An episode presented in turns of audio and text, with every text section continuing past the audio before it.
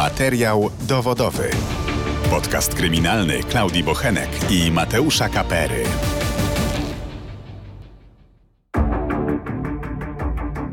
Dzień dobry, witamy w kolejnym odcinku podcastu Materiał dowodowy. Przed mikrofonem Klaudia Bochenek i Mateusz Kapera. To na pewno nie było samobójstwo, mówią nam rodzice tragicznie zmarłego 18-letniego Jakuba Szymandy. Dziś przedstawimy historię tajemniczej śmierci w lesie pod Golubiem Dobrzyniem. Jakub, syn ogrodników, jesienią 2004 roku odwozi do domu kolegę i już nie wraca. Jego powieszone ciało zostaje odnalezione przez trójkę kolegów kierowanych przez najbliższego przyjaciela Jakuba. Na miejscu zjawiają się policjanci, ale nie zabezpieczają miejsca znalezienia zwłok. Prokurator telefonicznie ustala, że chłopak popełnił samobójstwo. Nie, po, nie pojawia się jednak na, na miejscu, w którym Jakub zmarł. Nie zażąda też sekcji zwłok. Po latach prokuratura krajowa zamierza postawić prokuratorom zarzuty dotyczące niedopełnienia obowiązków służbowych, ale o tym więcej opowiemy w reportażu. Zanim posłuchacie materiału, zasubskrybujcie kanał Radia Z w serwisie YouTube. Tam znajdziecie wszystkie odcinki podcastu Materiał Dowodowy. Dostępne są one również na player radioz.pl oraz na platformach streamingowych Spotify i Apple Podcast. Tam możecie wystawić ocenę i recenzję naszych odcinków. A teraz zapraszamy na reportaż Mateusza Kapery o bulwersującej sprawie śmierci 18-letniego Jakuba Szymandy. Zapraszam. Materiał dowodowy. Podcast kryminalny Klaudii Bochenek i Mateusza Kapery.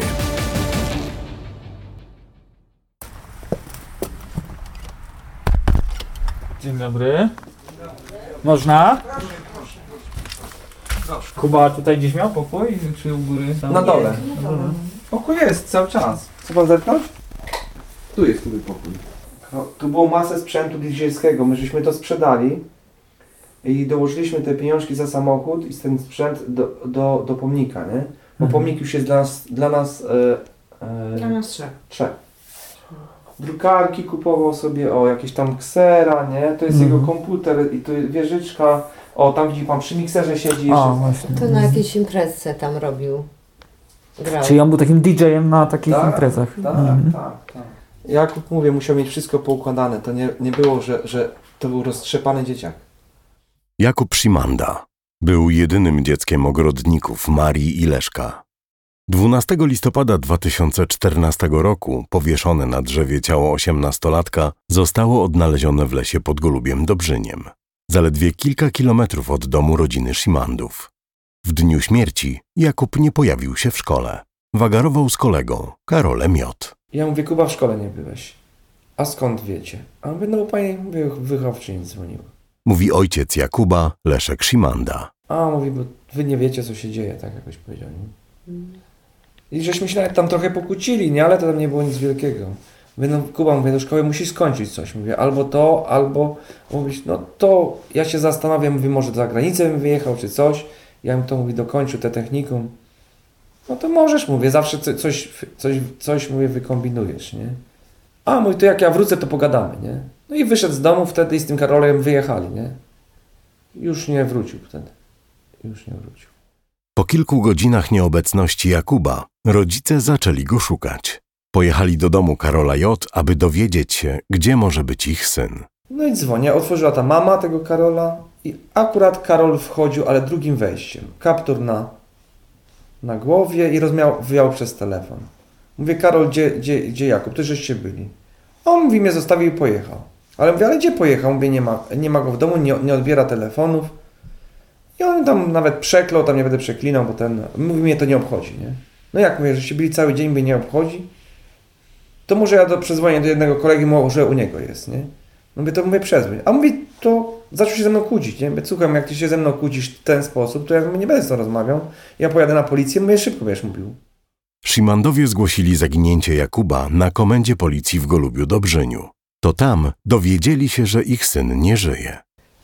Ja mam takie wrażenie, że oni już wiedzieli, jak my weszliśmy na komendę, że Jakub nie żyje. Dlaczego nas wzięli od razu do góry? Przecież tak się nie robi. I później po momencie przyjechała karetka. Poinformowali nas. Przecież je, jednocześnie Kuba mógł pojechać sobie na przykład do Torunia do kina. Tak. Oczywiście. Mógł oddzwonić później. Mógł być u koleżanki A nas jakiejś. już od razu wzięli do góry i wzywali karetkę? Bo konkretnie ta karetka przyjechała do nas. Mówi matka Jakuba Maria Szymanda. Powieszone ciało Jakuba Szymandy w lesie odnaleźli jego koledzy Andrzej C., Łukasz P. i Damian Rzet. Pojechali szukać tam chłopaka na prośbę Karola J. Niedługo po odcięciu Jakuba i ułożeniu go na ziemi zjawił się patrol policji wraz z Karolem. A Karol przedzwonił do jakichś trzech kolegów, tych, którzy niby co byli na miejscu i Karol prowadził ich na miejsce, pokazał gdzie jest Jakub. Nieopodal drzewa, na którym wisiał Jakub Szymanda, zaparkowany był jego samochód. Na ziemi leżał biały kabel. Wezwany na miejsce lekarz stwierdził zgon. Mało tego, przyjeżdża lekarz na miejsce, tam, i pisze na, doku- na dokumencie, że prawdopodobieństwo samobójstwa. Lekarz nie był pewny. To jest lekarz medycyny wykształcony, on wie co mówi. Nie pasowało mu coś. Dyżurny policji zawiadomił prokuraturę w Golubiu Dobrzeniu o śmierci osiemnastolatka. Prokurator nie pojawił się jednak w lesie i nie zarządził sekcji zwłok. Telefonicznie ustalił z policjantami, że doszło do samobójstwa. Nikt nie zabezpieczył śladów ani kabla, na którym miał wisieć Jakub. Funkcjonariusze nie dokonali oględzin miejsca znalezienia zwłok i samochodu Szymandy. Co więcej, policjanci przekazali auto kolegom Jakuba, Andrzejowi C. i Karolowi J. Ten ostatni, mimo że nie miał prawa jazdy, zwrócił samochód rodzinie Szymandów dopiero po pięciu dniach od śmierci Jakuba. Tłumaczył, dlaczego y, przetrzymał to auto? Nie, nie, on oddał tylko kluczyki i powiedział, że tyle może zrobić, tak? Do mojej teściowej tak oddał. I o samochód prowadził. No jak ja zabezpieczyłem samochód, no to pachniał plakiem, tak? Cytrynowy, gdzie Jakub nie lubił świecących aut. No. E, później spojrzeliśmy tutaj do mechanika, który serwisował. Mówię, weź mówię, obejrzyj ten samochód, bo tu coś mi... Tak, no maska przepolerowana i tak przepolerowany. No coś, ktoś jakby chodził po... Zgłaszałem to prokuraturze okręgowej w Toruniu, ale to no im nie jest potrzebny samochód. To nie ma żadnego związku ze sprawą. No bo przepraszam. Dwa dni później policja odmówiła wszczęcia śledztwa w sprawie śmierci Jakuba Szymandy. Mimo braku sekcji zwłok i nieprzesłuchania świadków, którzy jako pierwsi znaleźli ciało, policja i prokuratura bez wahania uznały, że Jakub popełnił samobójstwo. Coraz większe wątpliwości mieli jednak rodzice chłopaka. W zakładzie pogrzebowym usłyszeli, że syn nie miał zaciśniętych pięści i szczęki, co jest charakterystyczne dla osób, które się powiesiły. Na szyi nie miał typowej bruzdy wisielczej, a tajemniczy ślad przypominający zaciśnięty drut. Na to drzewo to nie jest łatwo wejść. Ja próbowałem wejść ja bym nie wszedł. A ja nie jestem tam jakimś y, ułomnym człowiekiem, tylko potrafię chodzić. E, różni ludzie próbowali wejść na to drzewo. Na to drzewo się normalnie nie wejdzie, dopóki pan nie podjedzie czymś albo drabiny pan nie podstawi. Bo to jest wysoko. I nawet jakby skoczył z tego drzewa, z tej wysokości, e, to by były inne ślady. Zdecydowanie inne ślady. Miał ślady na szyi, nie od y, sznura wisielczego, tylko miał inne. Jakby ktoś mu zakręcał coś na szyi od tyłu, Tak. jakby na przykład siedział w samochodzie i ktoś mu zarzucił z tyłu i go dusił. Tak zeznała pani z zakładu pogrzebowego. Jakub Szymanda zmarł tragicznie tuż przed swoimi dziewiętnastymi urodzinami. Był jedynakiem. Chodził do technikum informatycznego, przygotowywał się do matury. W planach miał pójście na studia informatyczne do Poznania. Nie wykluczał również jednak przejęcia gospodarstwa ogrodniczego od rodziców. Jego największą pasją była jednak muzyka. On robił różną muzykę. On lu- lubił taką. Y, sam nawet tam kręcił DJ-skie rzeczy takie. Y, taką muzykę y, typowo dyskotekową, nawet z tych czasów, co teraz młodzież lubi, ale lubił i starą muzykę. Potrafił organizować y, imprezy dla 60-50 latków, gdzie była muzyka akordeonowa. Także bardzo stare kawałki. E, I e, ludzie mu dopłacali, bo chcieli, żeby dłużej grał, bo impreza się tak udawała. Kuba mnie kiedy, bo ja go woziłem na te imprezy ze sprzętem i go odbierałem. Tata przyjdzie dwie godziny później, bo dopłacili, bo chcą, żeby było dłużej. Do szóstej mam grać. No w końcu było nieraz tak, że podchodzili do niego, Kuba weź coś zrób, żeby wszyscy poszli, musimy salę zdać. Koledzy Jakuba zeznali, że niedługo przed śmiercią chłopak zerwał z dziewczyną. Miał problemy w szkole, zażywał narkotyki. Nigdy jednak nie zwierzał się im, że chce popełnić samobójstwo. Nie wyglądał na kogoś, kto ma poważne problemy. W samobójstwo syna od początku nie wierzyła Maria Shimanda. Normalnie rozmawialiśmy, śmiał się. Takie normalne życie było. Nie było żadnego listu, żadnej informacji. A na pewno bym coś zauważyła, gdyby się coś działo. Bo y, ja miałam, Jakub miał bardzo duże zaufanie do mnie. Ja do niego. I o wszystkim praktycznie rozmawialiśmy. Na pewno by mi wtedy coś powiedział. Kilka tygodni po śmierci Jakuba, pełnomocnik rodziny Szymandów zaskarżył postanowienie o odmowie wszczęcia śledztwa. Domagał się przesłuchania kolegów, którzy odnaleźli ciało oraz Karola J. To on ostatni widział Jakuba żywego. Prawnik rodziny Szymandów chciał również, aby prokurator zbadał telefon zmarłego osiemnastolatka. W grudniu prokuratura rejonowa w Golubiu Dobrzyniu wszczęła śledztwo w sprawie śmierci Jakuba Szymandy. Po niespełna dwóch miesiącach ponownie umorzyła sprawę. Prokuratura nie znalazła dowodów wskazujących na to, że osiemnastolatkowi ktoś pomógł w popełnieniu samobójstwa. Nie zostały zabezpieczone żadne ślady, nie zostały zrobione zdjęcia, nie został zabezpieczony ś- sznur, e, ciuchy, samochód został oddany e, postronnej osobie, gdzie odjeżdża z miejsca zdarzenia, nie, nie zostało zrobione nic. To wie pan, no jeżeli się stosuje takie procedury, no przepraszam bardzo, to w 14 roku takie rzeczy się działy, to to bandyterę można taką uprawiać, można mordować ludzi. Niedługo potem do rodziców Jakuba trafiła informacja, że z udziałem ich syna miał być nagrany krótki film, a następnie wrzucony do internetu. Jakub miał być na nim poniżany. Prokuratura nie odnalazła jednak filmu. Na podstawie rozmów z rówieśnikami zmarłego osiemnastolatka ustaliła, że nagrany film był zupełnie nieszkodliwy i jedynie w wyniku plotek i domysłów urósł do jednej z przyczyn samobójstwa Jakuba. Leszek i Maria Szymandowie postanowili poszukać pomocy gdzie indziej.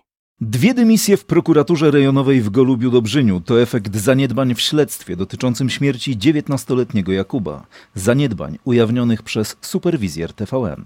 Cztery lata później, kilka dni po emisji reportażu w telewizji TVN o tajemniczej śmierci Jakuba Szymandy, sprawa trafiła do prokuratury okręgowej w Toruniu.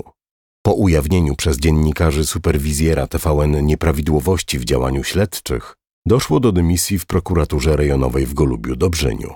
Stanowisko stracił szef prokuratury Jarosław Kosiński oraz jego zastępczyni Anna Raś-Gręzicka, która prowadziła sprawę Jakuba Szymandy. To ona nie pojawiła się na miejscu odnalezienia zwłok. Nagłośnienie sprawy śmierci Jakuba w mediach przyniosło rodzinie Szymandów także negatywne konsekwencje. Nieznany sprawca podpalił szklarnię, w której małżeństwo hoduje kwiaty. Podpalone zostało również drzewo, na którym rodzina zmarłego powiesiła krzyż i pamiątkową tablicę. W pewnym momencie my też żeśmy się zaczęli oglądać za siebie, bo zaczęły się dziać różne rzeczy po emisji pierwszego programu. No, wylano nam wkłady takie, e, e, takie e, na cmentarzu, które się wstawia w znicze. To są wkłady były tygodniowe, siedmiodniowe. To był jakoś po emisji programu, to był listopad. Rozpuszczone wkłady centralnie na pomnik. No, później e, tu podpalenie e, u nas e, w domu. Myśmy się spalili, bo nam ogień pod, podłożyli, tak? Żeby nie żona to nie zauważyła, to byśmy się zbuzowali. W szklarni ułożone sterty naszych tam takich e, paletek plastikowych i centralnie podpalane pod stołami, nie? Gdzie my żeśmy tego sobie nie wymyślili, bo tu inna prokuratura podjęła to śledztwo, pan mecenas prowadził. Ściągnięto techników kryminalnych i ściągnięto techników e, Państwowej Straży Pożarnej z Bydgoszczy i oni to potwierdzili, wystawili dokument, że typowe podpalenie. To nie, że jakieś zaproszenie ognia. I tak to ktoś zrobił, że wiedział jak podejść monitoring nawet, żeby go nie było widać. No, żona to zauważyła, ja to ogłosiłem. No, ale żeśmy to zgłosili, tak? Później napisy na moim samochodzie, tak? Zostaw to. I cały czas jakieś głuche telefony, gdzieś przez Hiszpanię, przez różnego, nawet w 22. Później tam, w tym miejscu, gdzie syn zginął, to zawiozłem taki duży krzyż. No, no to po, po emisji pierwszego programu, to mówię, tam był listopad, tak jak teraz jakoś, to te liście, to usypali kupę liści pod tym drzewem i podpalili ten krzyż razem z drzewem. A udało się ustalić podpalacza? Nie, nie, nie. To pracowała policja tutaj e, nie z Golubia Dobrzynia, tylko, e, tylko ustalili, że to są typowe podpalenia, tak? I zastraszanie, zastraszanie.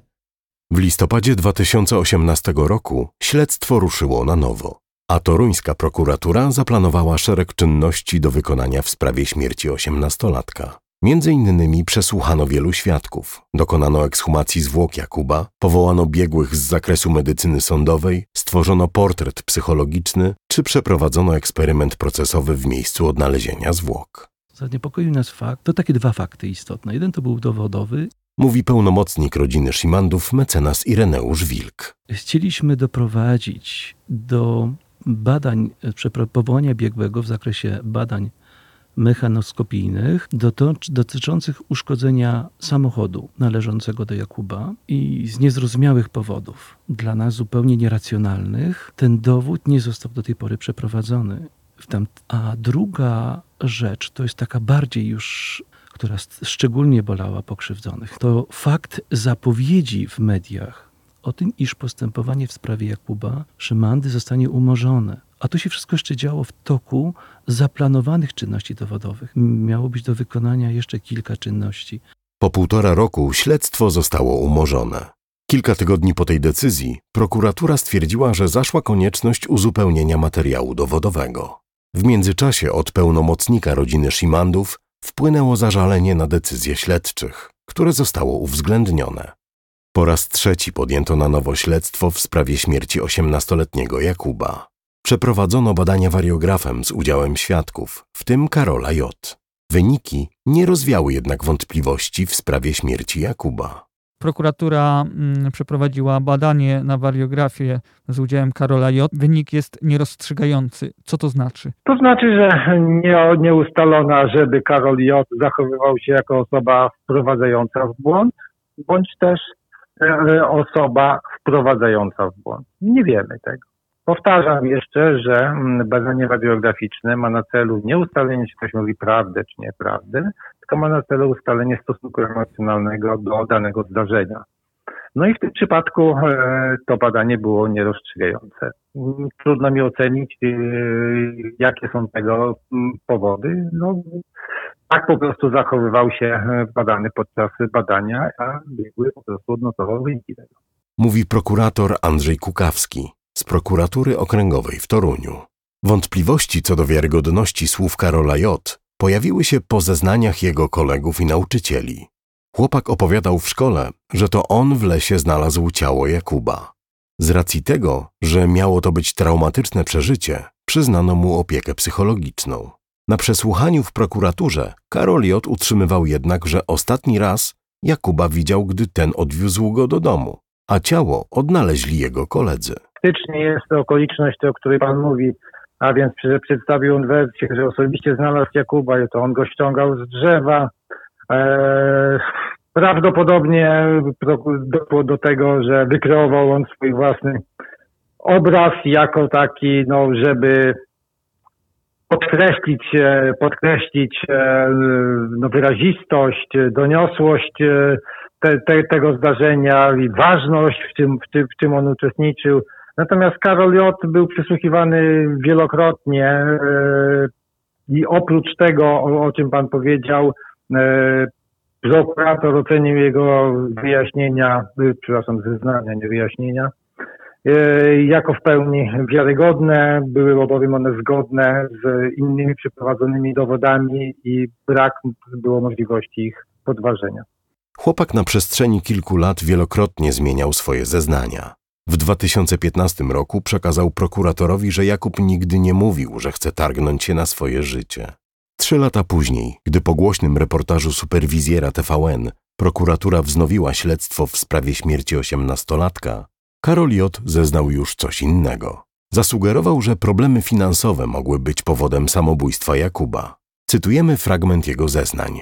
On mówił, że nie wie, co zrobić z tym mandatem. Coś opowiadał, że znalazł drzewo. Panie redaktorze, jeżeli ktoś by przedstawiał informacje za każdym razem przesłuchaniem, poczynając od roku 2014, identycznie słowo w słowo, To byłoby wówczas bardziej podejrzane, bardziej mniej wiarygodne, aniżeli tego, że świadek w toku przesłuchania na podstawie różnych pytań, na podstawie własnych przemyśleń, na podstawie rozmów z kolegami i tak dalej, i tak dalej, dodaje jakieś informacje. Taką mamy pamięć, że czasami coś do niej dorzucamy, bądź też czasami znam z niej coś umyka. No tak, tylko y, bardziej pamięta się coś, co było niedawno, niż coś, co było po y, sześciu czy czterech latach. Trochę dziwne jest, że te szczegóły nowe dochodziły. Tak jak, po, tak jak powiedziałem, czasami może dojść właśnie do tego typu przypadków. Ja nie jestem psychologiem i nie będę tutaj tego roztrząsał, dlatego że trudno powiedzieć. Każdy z nas w tym zakresie jest inny. Jak ustalono w czasie śledztwa, Karol J. często pożyczał pieniądze od Jakuba. Gdy feralnego dnia widział się z nim ostatni raz, miał usłyszeć, żeby nazajutrz wziął pieniądze na paliwo. Karol J. twierdził, że od momentu pożegnania się z Jakubem przebywał w domu. Ten wątek prokuratura badała dopiero sześć lat po śmierci osiemnastolatka. Przesłuchała wtedy po raz pierwszy matka Karola, Justyna J. Kobieta potwierdziła słowa syna. Leszek Szymanda twierdził, że gdy szukał Jakuba u kolegi, ten wchodził do domu tylnym wyjściem. Tak samo zeznała Maria Szymanda. Prokuratura uznała jednak wersję Karola J. i jego matki za wiarygodną. To dla nas jest e, e, całkowicie już zrozumiałe, że mama robi ali, alibi e, Karolowi. Ja to zgłaszałem prokuraturze okręgowej bez żadnego odzewu. Pani prokurator powiedziała, że to jest słowo przeciwko słowie. No przepraszam, to są fałszywe zeznania. Ja mówię, mam, mam nawet, mówię, sam, widziałem i żona też widziała, że Karol wchodził drugim wejściem z, z boku, tak? I nie to, że siedział cały dzień w domu. Ja już wiem, skąd Karol wrócił. Tylko nie mam na to dowodów. Mówi Leszek Szymanda. Prokuratura ostatecznie stwierdziła, że zeznania Karola J. w śledztwie dotyczącym śmierci Jakuba są spójne i logiczne, a w całości wiarygodne. Dzień po śmierci Szymandy na miejsce odnalezienia zwłok przyjechał Karol J. wraz ze swoim kolegą Michałem R. Prokuratura nie ustaliła, co tam robili. Kilka lat później Michał R. nie zgodził się na badanie wariografem. Po śmierci Jakuba obaj chłopcy w podobnym czasie zmienili szkołę. Wkrótce Karol J. z powodu narkotyków trafił do więzienia. Po śmierci Jakuba z jego telefonu zostały usunięte dane. Według Leszka Szymandy kasować je miał policjant z Golubia Dobrzynia. Jest o tym przekonany, bo aparat urządzenia zrobił funkcjonariuszowi zdjęcie. Według toruńskiej prokuratury uzupełniony materiał dowodowy nie pozwolił stwierdzić, że w samobójstwie Jakuba Szymandy brały udział inne osoby. Biegła psycholog uznała, że chłopak targnął się na swoje życie, bo miał problemy finansowe, kłopoty w szkole i kłócił się z rodzicami. Ustaliła to jednak bez rozmowy z najbliższą rodziną Jakuba. Tłumaczyła to względami etycznymi, subiektywizmem bliskich i mechanizmami obronnymi, które jej zdaniem zniekształciłyby obraz Jakuba i wydarzeń dotyczących jego śmierci. Ja powiem z, całą, z całym przekonaniem, że na dzień dzisiejszy, na podstawie zgromadzonego materiału dowodowego, mam daleko idącą wątpliwość, czy to było samobójstwo. E, A mam tą wątpliwość, ponieważ szereg dowodów nie zostało przeprowadzonych, między innymi badanie mechanoskopijne samochodu. A dobrze by było, żeby taką pewność, e, przynajmniej prawdopodobieństwo co do przebiegu może ostatniej chwili życia Jakuba, mieli również jego rodzice. Mówi pełnomocnik rodziny Szymandów, mecenas Ireneusz Wilk. Śledztwo po raz kolejny zostało umorzone. Pełnomocnik Leszka i Marii Szymandów odwołał się od decyzji prokuratury do sądu. Bezskutecznie. Wyrok uprawomocnił się, a nadzieje rodziny Szymandów na rozwiązanie zagadki śmierci ich syna legły w gruzach. A skąd Państwo czerpią siłę po takiej tragedii, żeby cały czas drążyć w tej sprawie, widząc, że wszyscy, no praktycznie wszyscy są przeciwko Państwu? Myślę, że ta siła idzie z nas obojga. Tak. I jedno drugie wspiera. Jakbyśmy się rozeszli, to by nie było tego. Nic z tego nie... Nie, nie. by, nie, by, nie byłoby szans zrobić. Jednak jesteśmy razem i to nam daje siłę. Ta, ta miłość do Jakuba, która jest, daje nam to wszystko. Cały czas. Żeby to wyjaśnić. Wyja- To jest najważniejsze. Tak. Skończyć to. Sześć lat po tragicznej śmierci Jakuba Szimandy prokuratura krajowa zamierzała postawić zarzuty prokuratorom z Golubia Dobrzynia w związku z niedopełnieniem obowiązków służbowych. W toku śledztwa ustalono, że w przypadku 34 innych spraw prowadzonych przez prokuratorów z prokuratury rejonowej w Golubiu Dobrzyniu doszło do identycznych zaniedbań na miejscu ujawnienia zwłok, co w sprawie Jakuba Szimandy. Prokuratorzy, do których obowiązków jest uczestniczenie w oględzinach miejsca znalezienia zwłok, w 34 przypadkach, w tym również w przypadku śmierci Jakuba, prokuratorzy z prokuratury rejonowej w Golubiu Dobrzyniu nie uczestniczyli. Sąd Najwyższy nie zgodził się na uchylenie immunitetu prokuratorom i pociągnięcie ich do odpowiedzialności karnej. W efekcie prokuratura krajowa umorzyła postępowanie.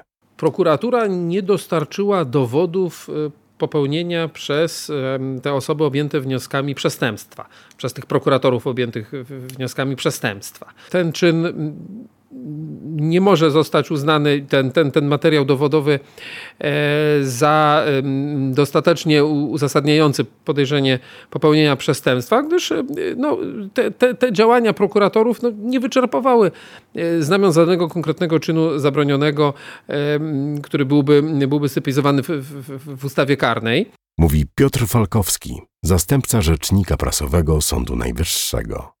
Wszyscy prokuratorzy do dziś pracują w zawodzie. Prokurator prowadząca sprawę Jakuba Szimandy w 2014 roku została zdegradowana na niższe stanowisko. Jej szef został przeniesiony do innej jednostki.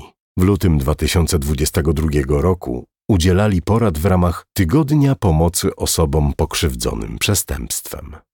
Policjanci, którzy nie zabezpieczyli śladów na miejscu odnalezienia zwłok, mogą usłyszeć zarzut nadużycia uprawnień. Prokuratura Okręgowa w Szczecinie prowadzi śledztwo w sprawie niedopełnienia obowiązków służbowych przez funkcjonariuszy z komendy w Golubiu Dobrzyniu. Mimo prawomocnych wyroków, historia tajemniczej śmierci Jakuba Szimandy może mieć ciąg dalszy. Prokuratorskie akta trafiły na biurko Archiwum X, śledczego zespołu badającego niewyjaśnione sprawy. A nie myśleli Państwo, żeby odciąć się od tego kompletnie? No bo domyślam się, że ten dom, też firma, wszystko chyba też przypomina o Jakubie.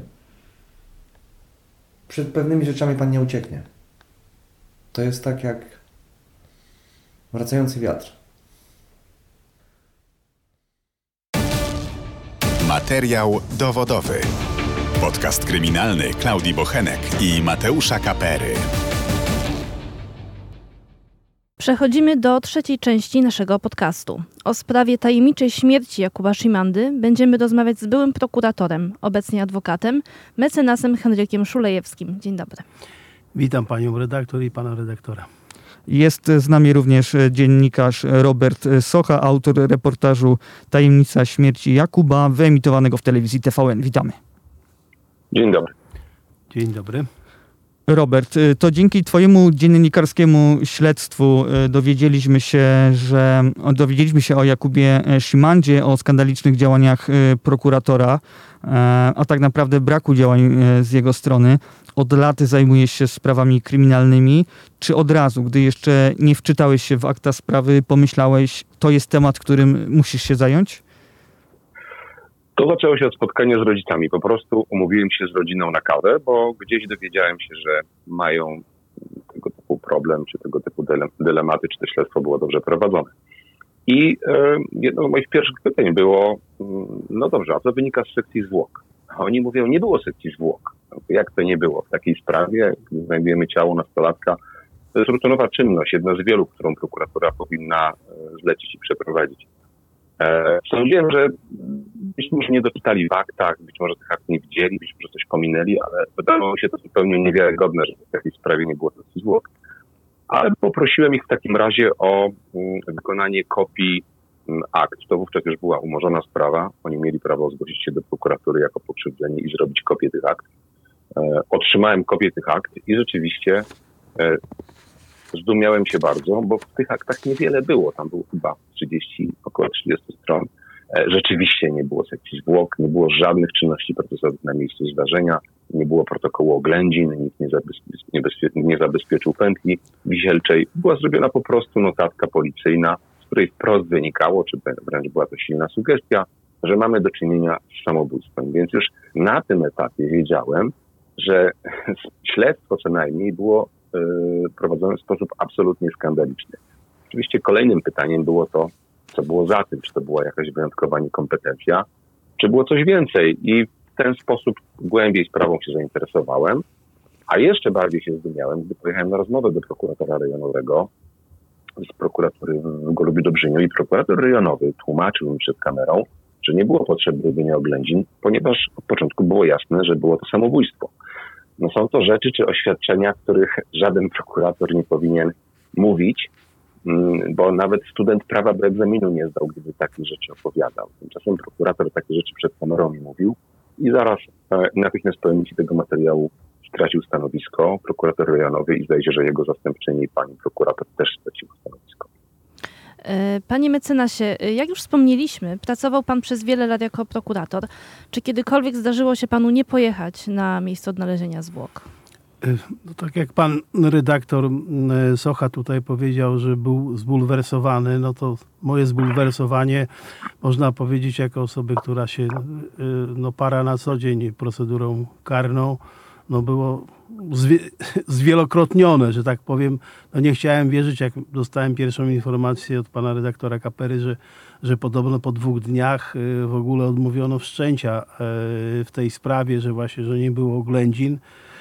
Y, no i tak też do momentu, kiedy nie poznałem dokumentów procesowych, bo bo zapoznałem się z postanowieniem prokuratury okręgowej w Toruniu o umorzeniu tego postępowania z 2018 roku. Nie, czy, czy wszczęcie było w 2018, ale, ale umorzono to postępowanie. I co, co mnie, e, że tak powiem, ujęło w cudzysłowie, to że podstawą do wznowienia tego postępowania prokuratury rejonowej przez prokuraturę okręgową e, był, e, a potem chyba i okręgówka to prowadziła, sam, samo to śledztwo, tak. to, była, to był fakt, że w, w uzasadnieniu podano, że celem przeprowadzenia szerszego postępowania.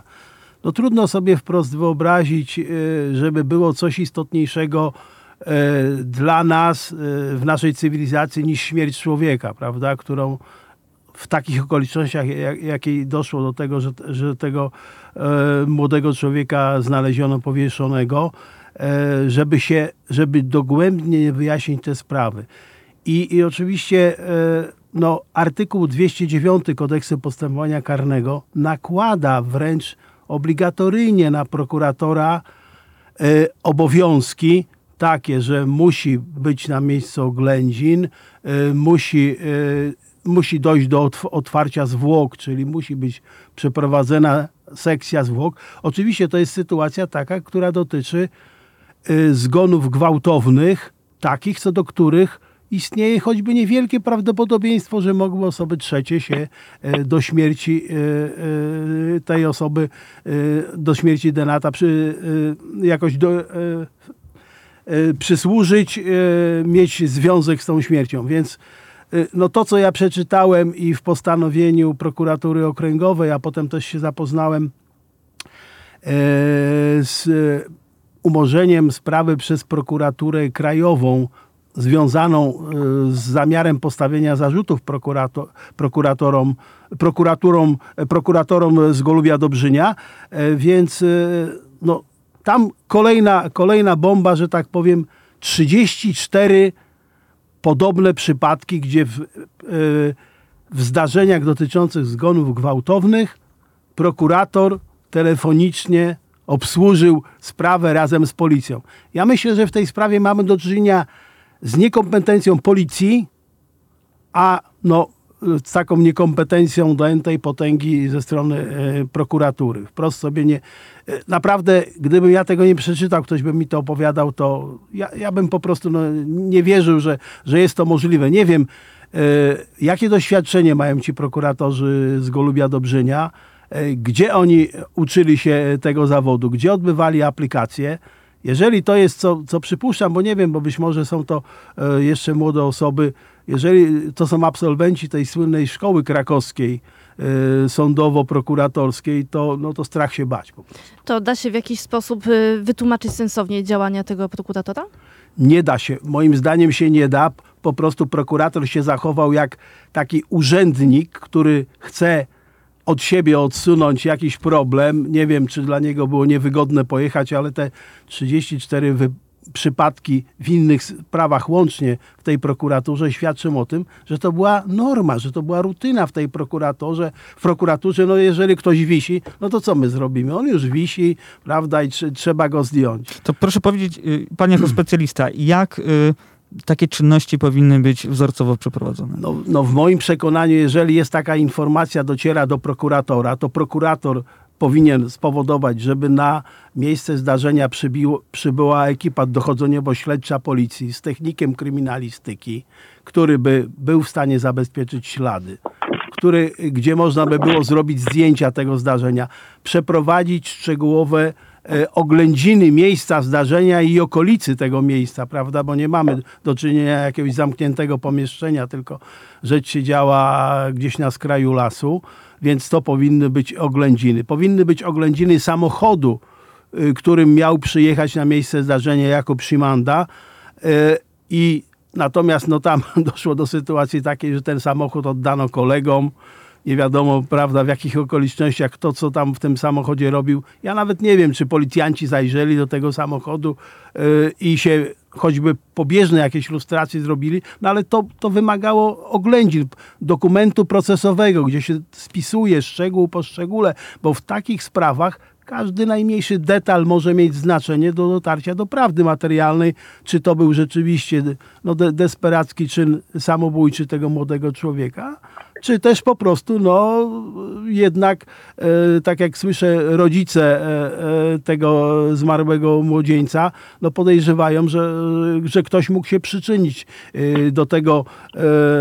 zdarzenia. A samochód, który był na miejscu, mógł być też związany z, z jakimś czynem przestępczym. Ależ oczywiście, że tak. No na przykład jak ja czytałem postanowienie prokuratury toruńskiej, to nie znalazłem tam odpowiedzi, w jaki sposób w sensie technicznym doszło do odcięcia tego wisielca. Czy odwiązano ten, e, ten kabel chyba, bo to był jakiś kabel. Czy... Choć nigdy prokuratura nie zabezpieczyła tego. Tak, tak jak, e, czy, e, czy to był kabel, czy go ucięto, czy go odwiązano, bo to tam są różne, różne wersje. Czy sprawdzano pochodzenie tego, tego narzędzia, który, jeżeli doszło do targnięcia się na życie. Więc no, drodzy Państwo redaktorzy, to, to, to naprawdę przekracza wszelkie wyobrażenie, że tak można tego rodzaju sprawę potraktować. I mówię, prokurator się w tej sytuacji zachował się jak najgorszy urzędnik. Czasami określamy taką osobę jako urzędasa po prostu. Co jest już takie najbardziej tutaj y, przykre określenie osoby, która się zajmuje wyjaśnieniem jakiejś sprawy. E, Robert, niedopełnienie obowiązków przez prokuraturę i policjantów to jedna sprawa, druga to powód, dlaczego zginął Jakub. Wiemy też tutaj wspomniany e, Karol J. jest jedną z najbardziej kontrowersyjnych postaci w tej historii e, i udało się tobie z nim porozmawiać. Co cię zaniepokoiło w zachowaniu Karola J? Tak, rzeczywiście Karol J. jest kluczowym świadkiem w tej sprawie, który na samym początku też nie został przesłuchany, a co więcej oddano mu samochód Jakuba i co więcej wówczas nawet Karol J. miał zdaje się prawa jazdy. E, ale ja rozmawiałem oczywiście z Karolem, e, on nie chciał rozmawiać, czy był niechętny. Na początku umówił się na rozmowę, potem się rozmyślił, więc postanowi, postanowiliśmy go po prostu odnaleźć i gdzieś tam na ulicy go spotkaliśmy w Korwi Dobrzyniu. Rozmowa była bardzo krótka. Powiedział, że po prostu nie jest zainteresowany tą rozmową. Zdenerwował się bardzo i to wszystko czy i jakie wnioski na tej, na, na, tej podstawie należy wyciągać. Ja jestem daleki od jakichkolwiek kategorycznych wniosków, czy tego, jaką rolę odegrał Karol J. w tej sprawie. Po pierwsze jest y, kluczowym świadkiem, który jako ostatni widział Jakuba przed śmiercią. Po drugie, sposób jego zachowania i szereg innych okoliczności wskazuje na to, że on ma tak zwaną istotną wiedzę o, o, o tym zdarzeniu ale ponieważ na początku nie zostały wykonane żadne czynności procesowe, on nie został we właściwy sposób e, prze, przesłuchany, to te dowody niestety nam uciekły.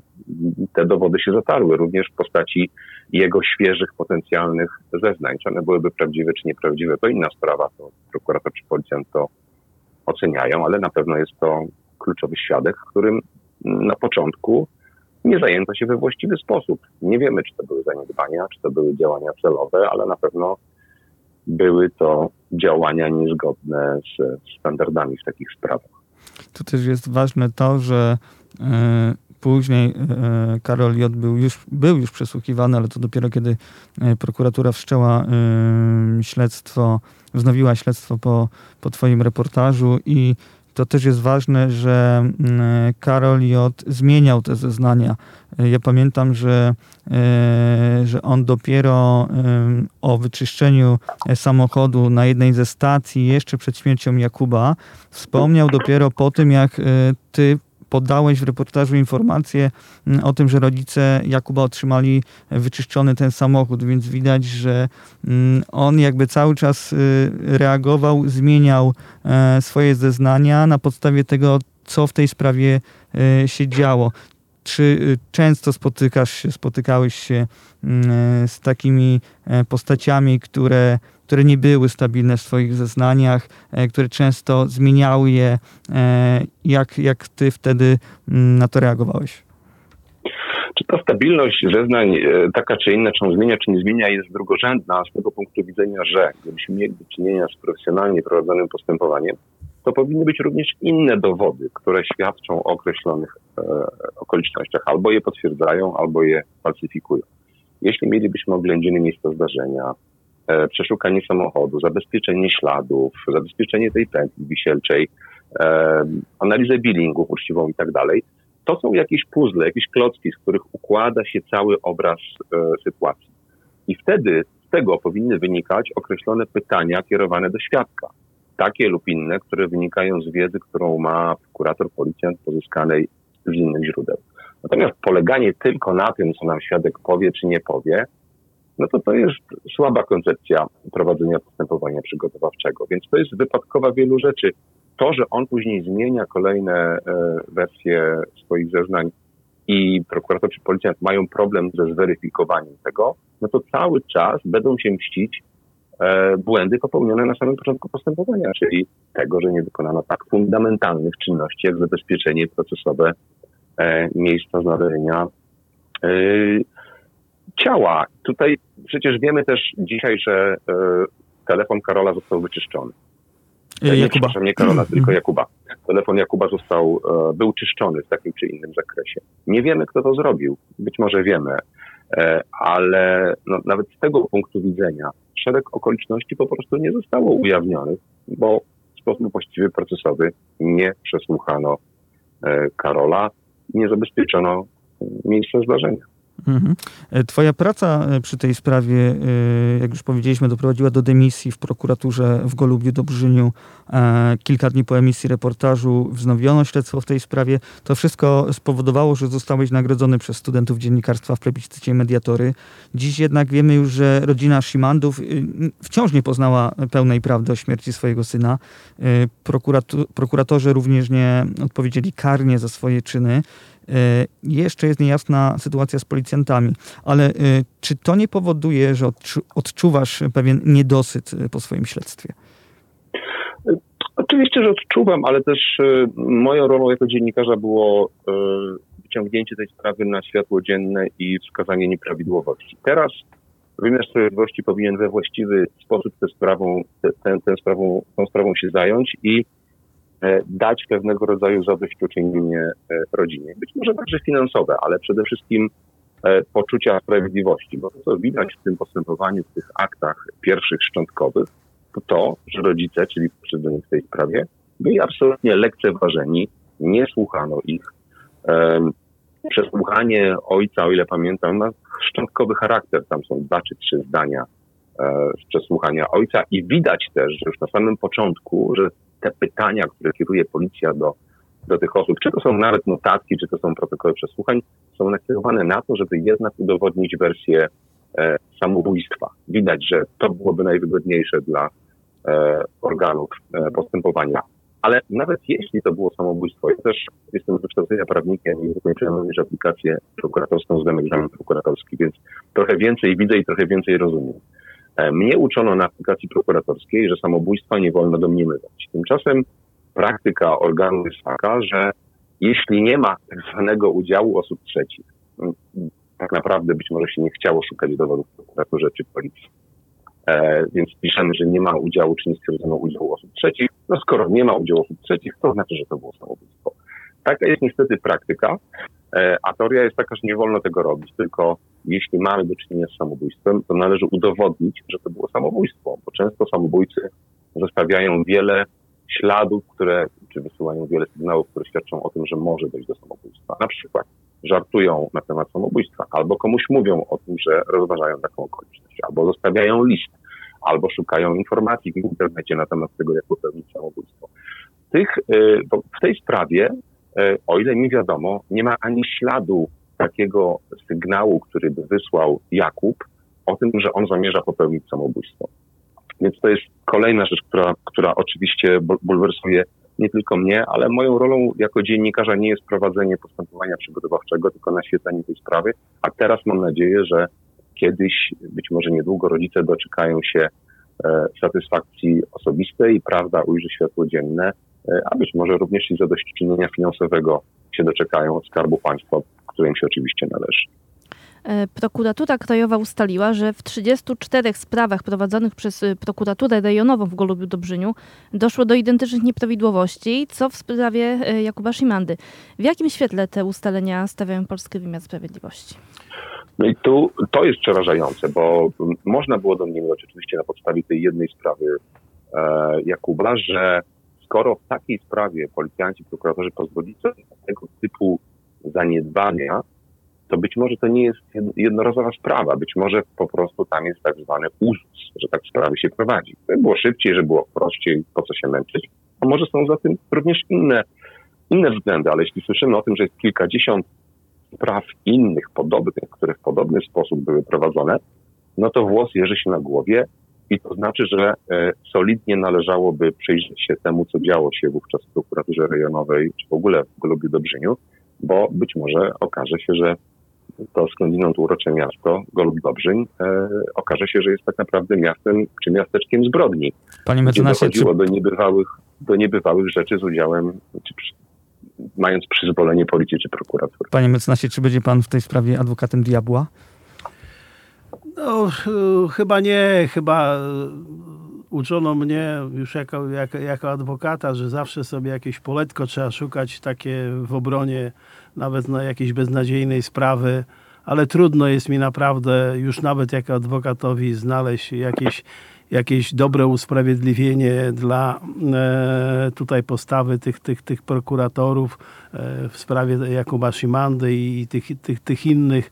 Oczywiście nie wiemy, jak tam wyglądał, e, wyglądały w tych pozostałych przypadkach e, stany, e, stany faktyczne, no ale jeżeli choćby jakieś zbliżenie było do tego, co się działo w tej sprawie, to się okazuje, że to nie tylko prokuratorzy szli po najmniejszej linii oporu, to również, również komenda policji, bo mówię, jak ja e, odbywałem aplikację prokuratorską, to wiem, że czasami młody, niedoświadczony prokurator, który jednak miał wsparcie doświadczonego policjanta, milicjanta, wtedy jak ja jeszcze byłem na aplikacji, y, to po prostu można było coś z tym robić. No ale jeżeli dochodzi do, do tego, że i, i policjant jest e, słabo wyszkolony i, i ma e, nikłe doświadczenie albo go kompletnie nie ma, a prokurator po prostu, no nie wyobrażam sobie, że prokurator nie miał wiedzy, że istnieje artykuł 209 KPK, e, no to, to, to, e, to, to nie mieści się w granicach mojej wyobraźni, ale niemniej jednak dla wygodnictwa po prostu przyjmuje taką czy inną postawę.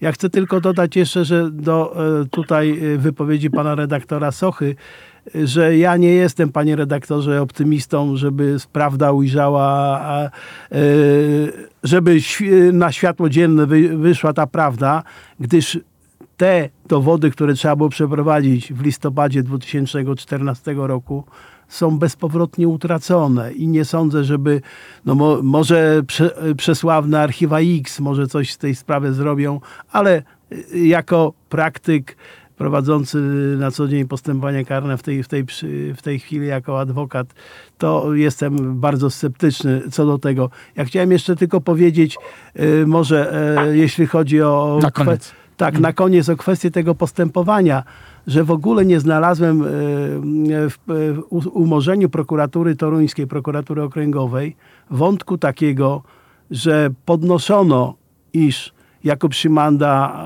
e, dosyć intensywnie przyjmował narkotyki. Nie podniesiono w ogóle wątku, a skąd on miał pieniądze e, na nabywanie tak częste narkotyków, skoro, jak się okazuje, zapłacenie 500 złotowego mandatu to był jakiś olbrzymi problem i aż trzeba było, żeby kolega, który jechał razem z Szymandą, e, deklarował, że on pokryje połowę tego, więc tych, tych wątków w ogóle nie dotykano i niestety na, e, eksponowano jedynie e, konflikt rodzinny, jaki, jaki był e, między Jakubem, a prawdopodobnie no, jego ojcem taki, taki konflikt był, ale e, w pewnym sensie taka taka e, dwuznaczność w sensie obciążania jakby e, ojca chłopca za, za to tragiczne zdarzenie, no to jest zdecydowaną tutaj przesadą i, i te, te akcenty są bardzo źle rozłożone w tym postanowieniu prokuratury toruńskiej.